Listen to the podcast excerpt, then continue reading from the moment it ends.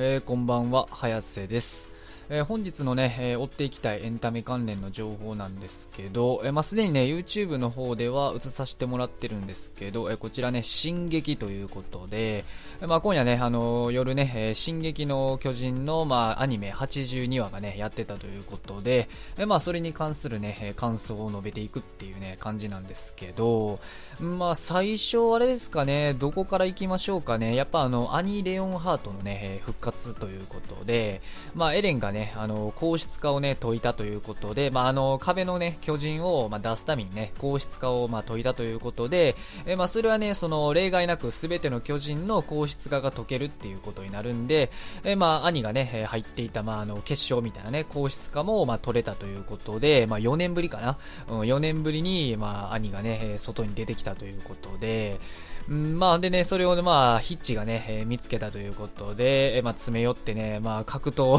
格闘戦にね、なるんですけど、まあ、兄のね、力がね、やっぱり4年もね、その、いくら皇室化でね、守られてたとはいえ、まあ、4年も、まあ、ずっとね、同じとこにじっとしてれば、まあ、力もね、弱まってるっていうことで、まあ、あんだけね、その、なんだろう、進撃の登場する主要キャラの中でも、まあ、格闘戦はね、もうほぼナンバーワンなんじゃないかってぐらいね、まあ、強かった兄がね、まあ、ヒッチにね、えー、いや、あの、押さえつけられてしまうっていうぐらいね、まあ、ある意味ね、これもね、その、昔の進撃を知ってればね、ちょっと衝撃的なシーンになるんかなって感じで、えー、まあまあね、やっていくんですけどね、ま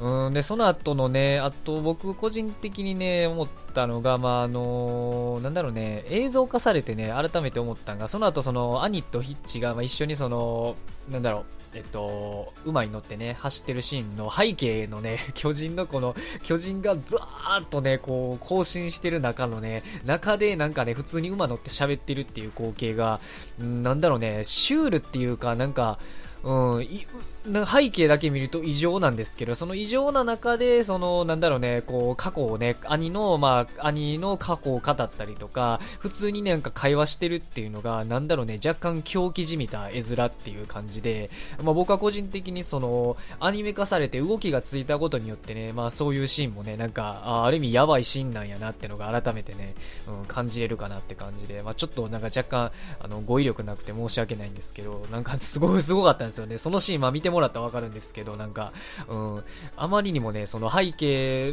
後ろ側の絵面と、その手前側のね、二人の絵面っていうのがあまりにも不釣り合いすぎて、なんか、うん、なんて言ったらいいんやろうなっていうね、なんか、得体の知れないね、恐怖感みたいなものをね、まあ感じさせられましたよね。うん。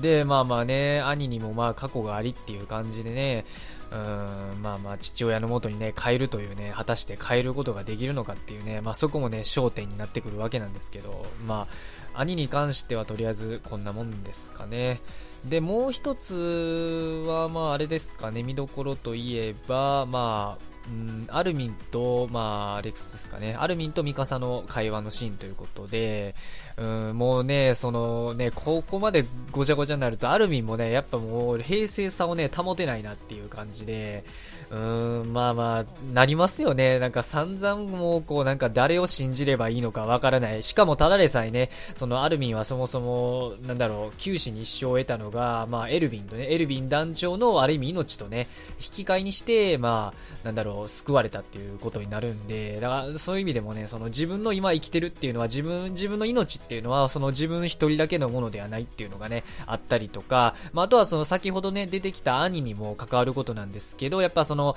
まあ、ベルトルトのね、記憶っていうのも若干受け継いでるっていう感じで、まあ、巨人はね、その、なんだろう、継承していくごとにやっぱ記憶の断片とかを受け継いでいくっていうのがね、特徴なんで、まあ、そういう意味でもね、やっぱりその、アルミンっていうのは、その、ある意味、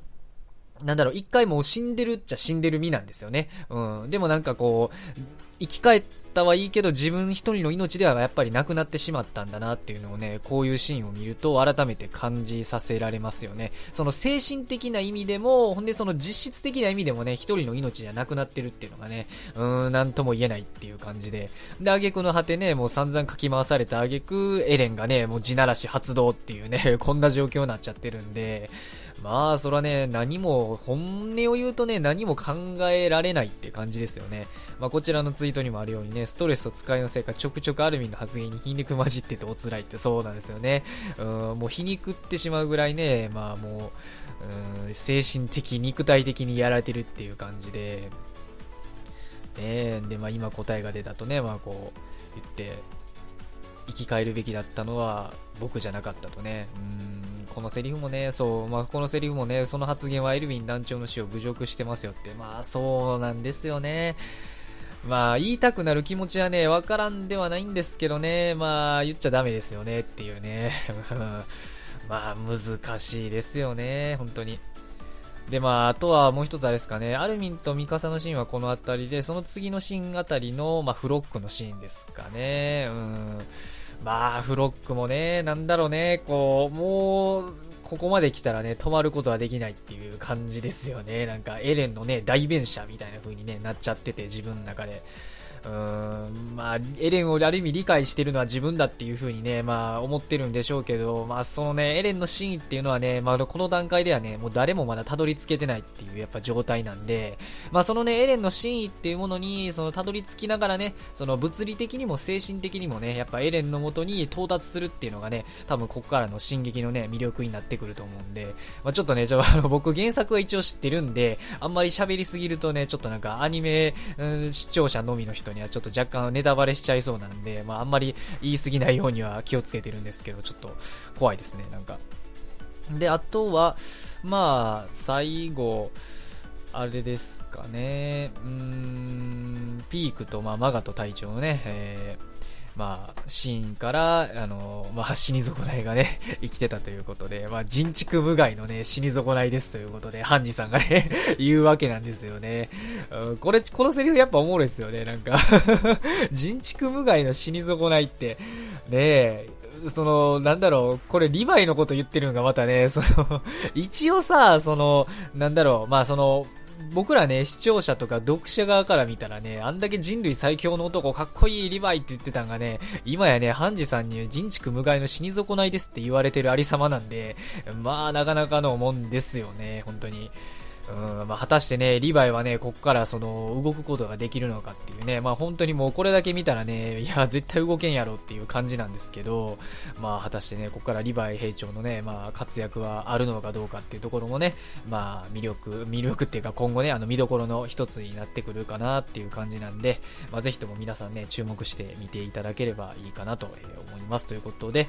うん、まあ、こんなもんですかね、簡単に。まあ、感想っていうかね、難しいんですよね。極力その、なんだろう、原作知ってる身としては、その、アニメ勢に、なんだろう、ネタバレしないようにっていうのもね、一応考慮してる、してるんで、なんか喋りづらいなっていうのは 若干あるんですけど、うん、こういうのね、感想を述べるときとかってね、どうしたらいいんですかね、ちょっと。もうなんか、なんならあの、あらかじめ原作知ってる体で話しちゃいますっていうのも、あれなんですけど、まあまあ、まあいいですかね。まあこういうなんかふわふわした感じで喋るっていうのもまあいいんじゃないでしょうかと。うん、本当にね、最近ちょっと炎上とか事件関連があまりにも多かったんで、やっぱりね、こうやって気抜きながらね、喋れるっていうのは、まあありがたいかなって思いますよね。まあ、あとあれですかね、もう、あの、イエレナもね もう、もう気が抜けちゃってるっていう感じで、完全にね、でもなんかもう うん、あんだけね、まあ、ジークとエレンのことを、まあ、こう、ね、あがめ立てまつってたっていう感じなんですけど、まあ、結局ね、なんかジークが出し抜かれて、エレンが、うん、エレンのその真の目的があるっていうことが分かった段階で、なんかもうね、すべてのやる気が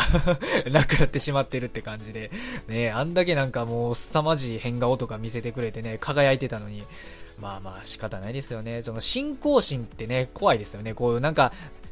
何かにすがって信仰してる人って何かその、なんだろう、それを支えてるものがプツッと切れた途端ね、もう何もできない抜け殻になってしまうっていうのが、まあ、これを見てね、改めてちょっと思わされますよね、なんか。うん。まあまあ皆さんもね、だからまあ結局まあ締めとしましては、まあ皆さんもね、何かにね、あの進行を、まあするのはいいんですけど、まあすがりすぎるのは良くないっていうのがね、まあ改めて思うのと、あとはね、まあ、なんだろう、うん、人はそれぞれね、その心の中に悪魔を飼ってるっていうのがね、まあ、進撃の中でも言われてる通りなんで、まあ、本当にね、